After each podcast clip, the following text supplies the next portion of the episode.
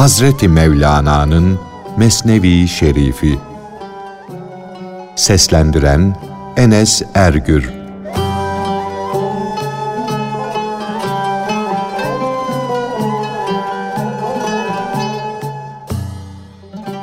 Süleyman aleyhisselamın küçük bir kusuru yüzünden rüzgarın ters esmesi.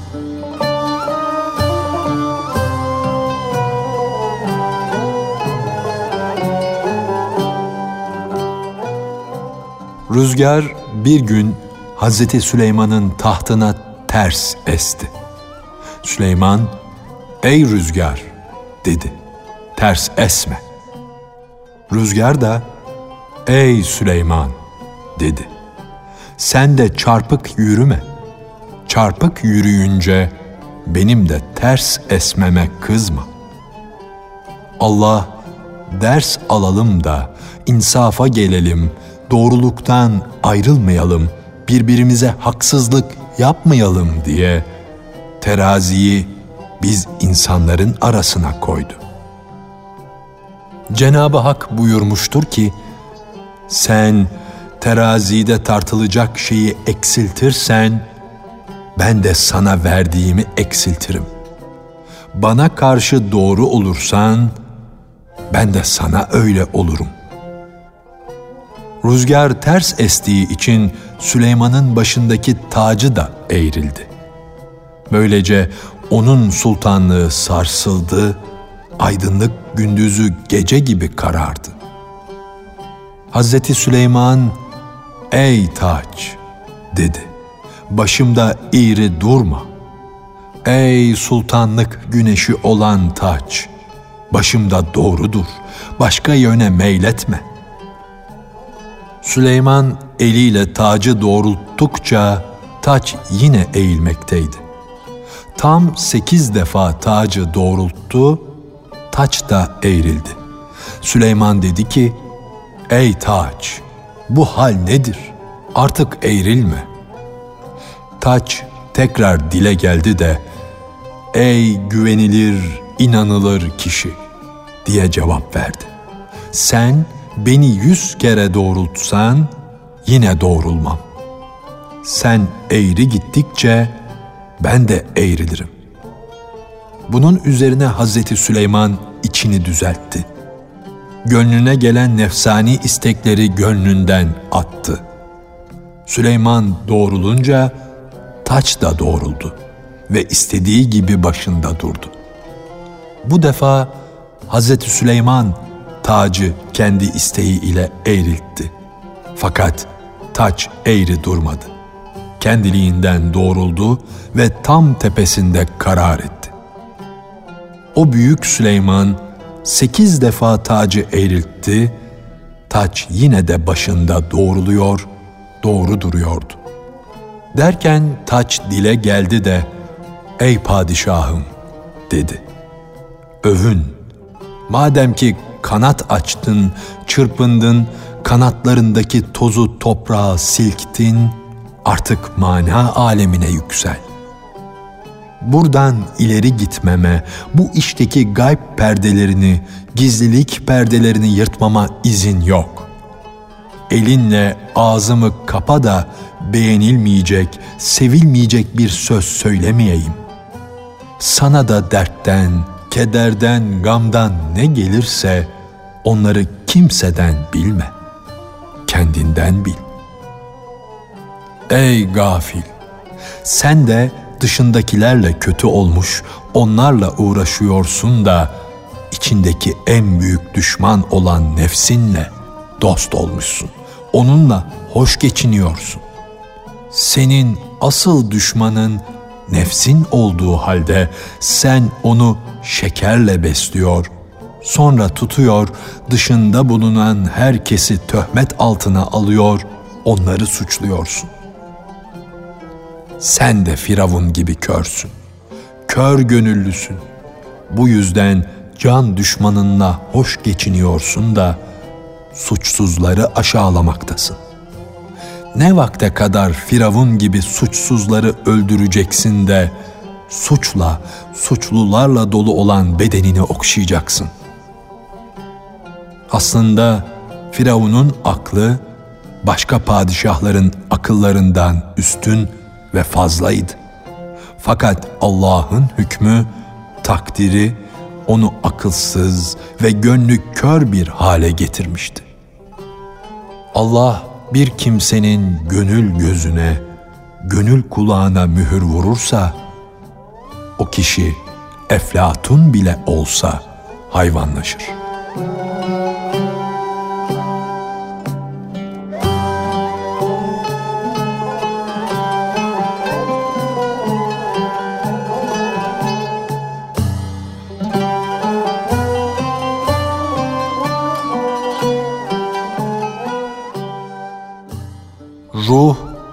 Nurdan gayri bir şeyle beslenemez.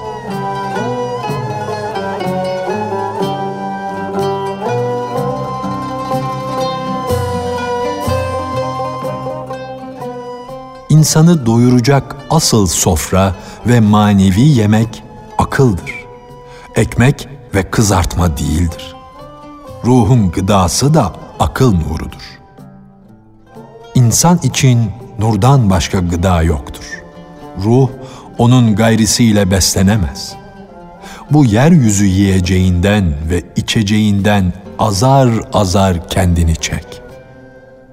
Çünkü bunlar eşek gıdasıdır. Hür insanın nefsinin isteklerinden kendini kurtarmış gerçek erin gıdası değildir.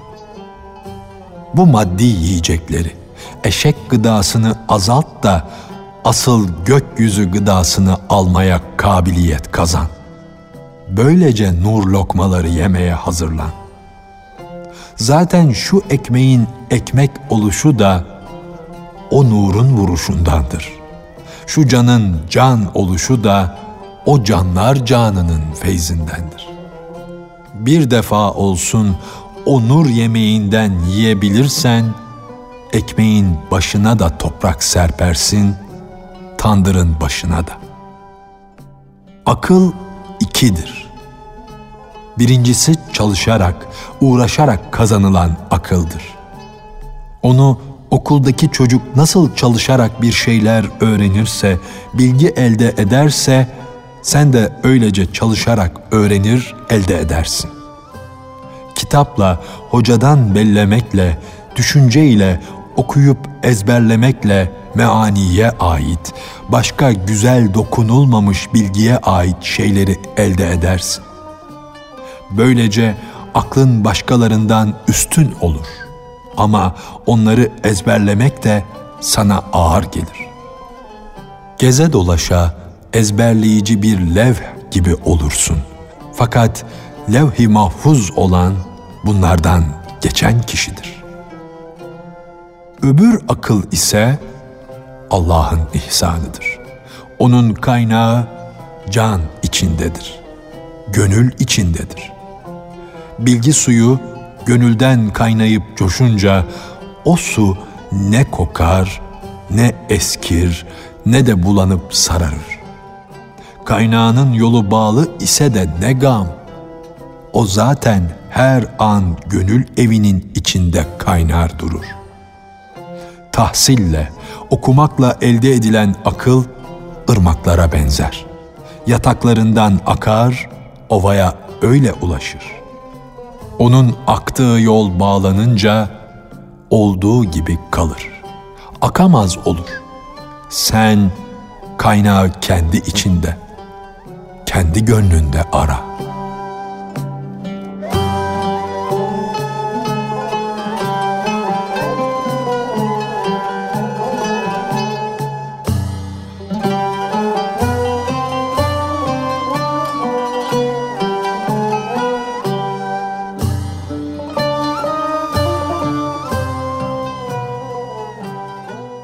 Bir adamın birisi ile danışıp görüşmesi, onun da bu işi sen başkasına danış. Çünkü ben senin dostun değilim demesi.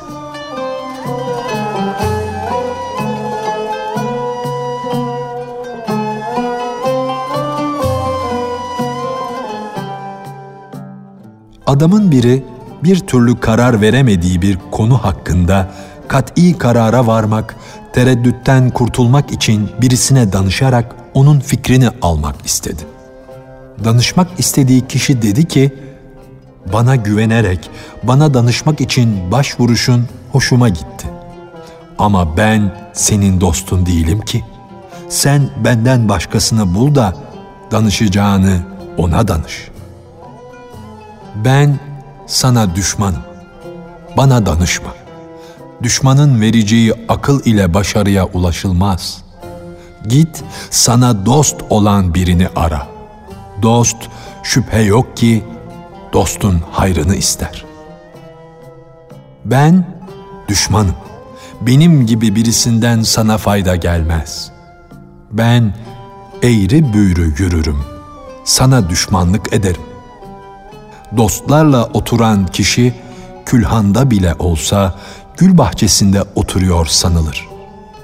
Fakat bahçede düşmanla beraber oturan kişi külhanda oturuyor gibidir. Aklını başına al da benliğe kapılarak dostu küçük görme. Onu incitme ki o dost sana düşman olmasın. Senin sevdiğin Rabbinin yarattığı bütün mahlukata, insanlara, hayvanlara, bitkilere ya Allah rızası için yahut da kendi canının rahat etmesi, huzur içinde yaşaması kastı ile iyilikte bulun. Onları sev. Böyle yap da gözün her şeyde dostu görsün. Gönlünde ona buna kin besleyerek içini karartma. Kendini çirkinleştirme. Fakat birisine düşmanlık edince ondan çekin. Seni seven bir dosta git, ona danış. Kendisine danışılan kişi dedi ki, benim eski düşmanım olduğunu bilirim. Fakat akıllı bir adamsın, bir mana erisin. Aklın seni eğri büğrü gitmeye bırakmaz. Halbuki kötü huyun düşmandan intikam almak ister. Fakat akıl nefse vurulmuş demir bağ olur, onu bırakmaz. Akıl nefsin üstüne yürürse onun intikam almasına engel olur. Onu geri çevirir. Akıl akıllı kişinin iyi ve kötü bütün işlerini ayarlayan bir polis, bir müfettiş gibidir. Allah'a inanan akıl adalet sahibidir. Bir polis müfettişi gibi gönül şehrinin bekçisidir, hakimidir. Onun kedi gibi aklı uyanıktır. Onun korkusundan hırsız nefis fare gibi delikte kalır. Her nerede fare öteye beriye saldırırsa orada kedi yoktur. Varsa bile kedinin resmi vardır. Yani bulunan hantaldır, bir işe yaramaz. Bedendeki inanan akıl ve vicdan kedi değildir, arslandır. Hem de arslanları bile yıkan, alt eden bir arslandır.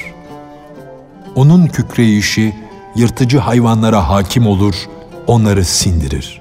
Narası da otlayan hayvanlara engel olur. Fakat bir şehir hırsızlarla, soyguncularla dolu olursa ister polis bulunsun, ister bulunmasın müsavidir. Bir akıl, bir vicdan da beden şehrini nefsin heva ve hevesinden ve şeytanın vesvesesinden koruyamazsa, onun varlığı ile yokluğu birdir.''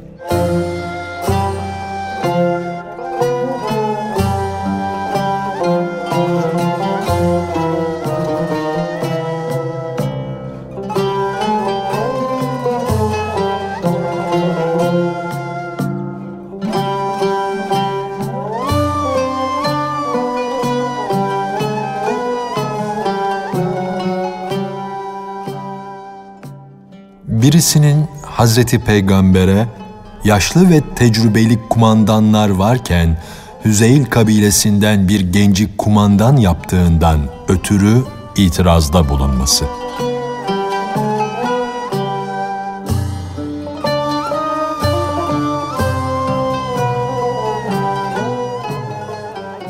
imansızlarla savaşmak ve Müslümanların haklarını korumak için Resul-i Ekrem Efendimiz bir ordu gönderiyordu. Hüzeyl kabilesinden bir genci seçti, orduya kumandan tayin etti. Peygamber Efendimiz zafer kazanacak bir orduya kumandan olarak o genci seçince kötü niyetli biri hasedinden dayanamadı da itiraz etti. Onun emirliğini kabul etmiyoruz demeye başladı. O adam, hayır, hayır ey Allah'ın Resulü dedi. Gün görmüş ihtiyardan başkasını ordu emiri tayin etme. Ey Allah'ın Resulü, bir genç arslan oğlu bile olsa orduya bir ihtiyardan başkası kumandan olmamalı.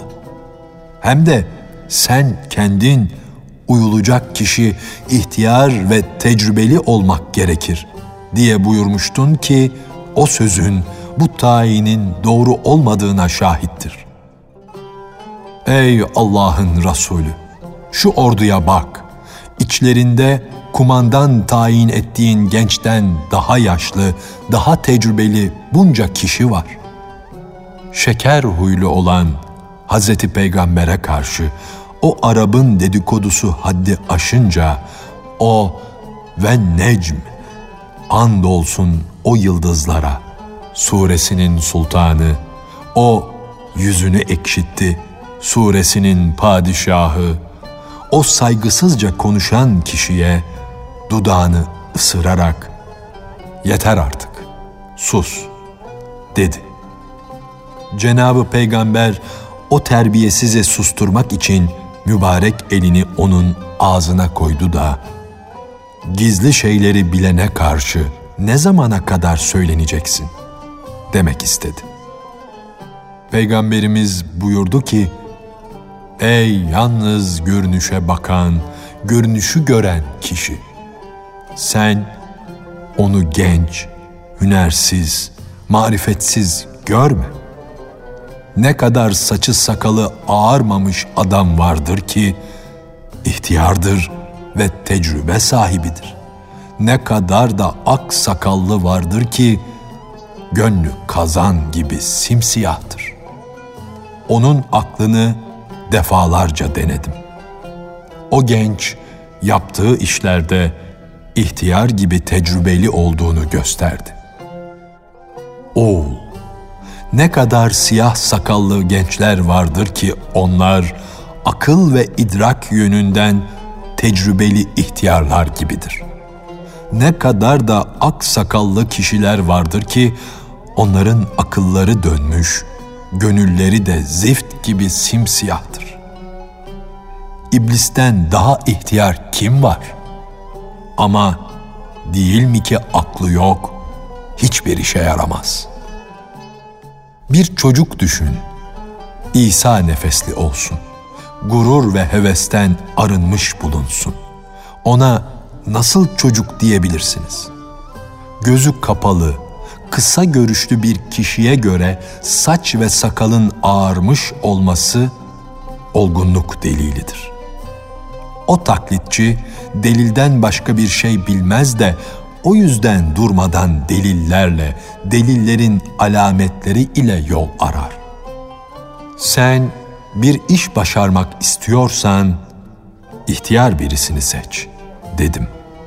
O tedbirlidir, akıllıdır demek istedim. Fakat taklit perdesinden kurtulmuş olan bütün varlıklar hakkın nuru ile görür. Onun tertemiz yüzü delil olmadan, kendisine bir şey anlatılmadan deriyi yarar, özü ortaya kor. Ancak dışa bakan, görünüşe kapılan kişinin gözünde kalp akça ile geçer akça birdir.'' sepetin içinde yani gönlünde ne bulunduğunu o ne bilir? Nice altın vardır ki hasetçi hırsızlardan korunsun diye isle, dumanla karartılmıştır. Nice altın suyuna batırılmış, yaldızlanmış bakır da vardır ki aklı kıt kişiler ona kapılırlar. Biz de bütün dünya halkının, bütün insanların iç yüzlerini, gönüllerini görürüz de dış yüzlerine bakmayız bile. Ey hak yolcusu! Çalış, çabala da akıl ve din piri ol. Aklı kül gibi herkesin, her şeyin batınını, iç yüzünü gör. O güzelim akıl yokluktan çıkıp yüz gösterince Allah ona nurdan bir hilat, bir şeref elbisesi giydirdi. Binlerce ad verdi. O nefesi güzel aklın en değersiz adı şu. O hiç kimseye muhtaç değildir. Manevi bir varlık olan akıl, görünürde bir şekle bürünse de yol gösterse, gündüz bile onun nuruna karşı kapkaranlık kalırdı. Ahmaklık da bir şekle bürünüp meydana çıksa, gecenin karanlığı onun yanında gündüz gibi ap aydın kalırdı. Çünkü ahmaklık geceden daha karadır. Geceden de karanlıktır. Fakat böyle olduğu halde ışıktan rahatsız olan kötü huylu yarasa tutar karanlığı satın alır. Ey hak yolcusu!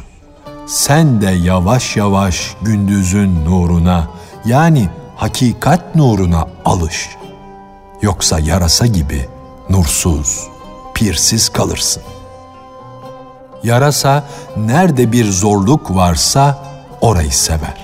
Nerede bir velinin çerağı yanarsa, nerede bir saadet nuru parlarsa oranın düşmanıdır.''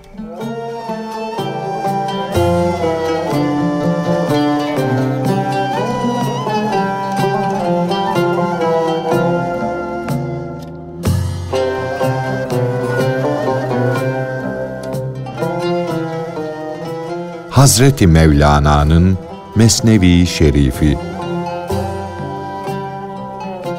Seslendiren Enes Ergür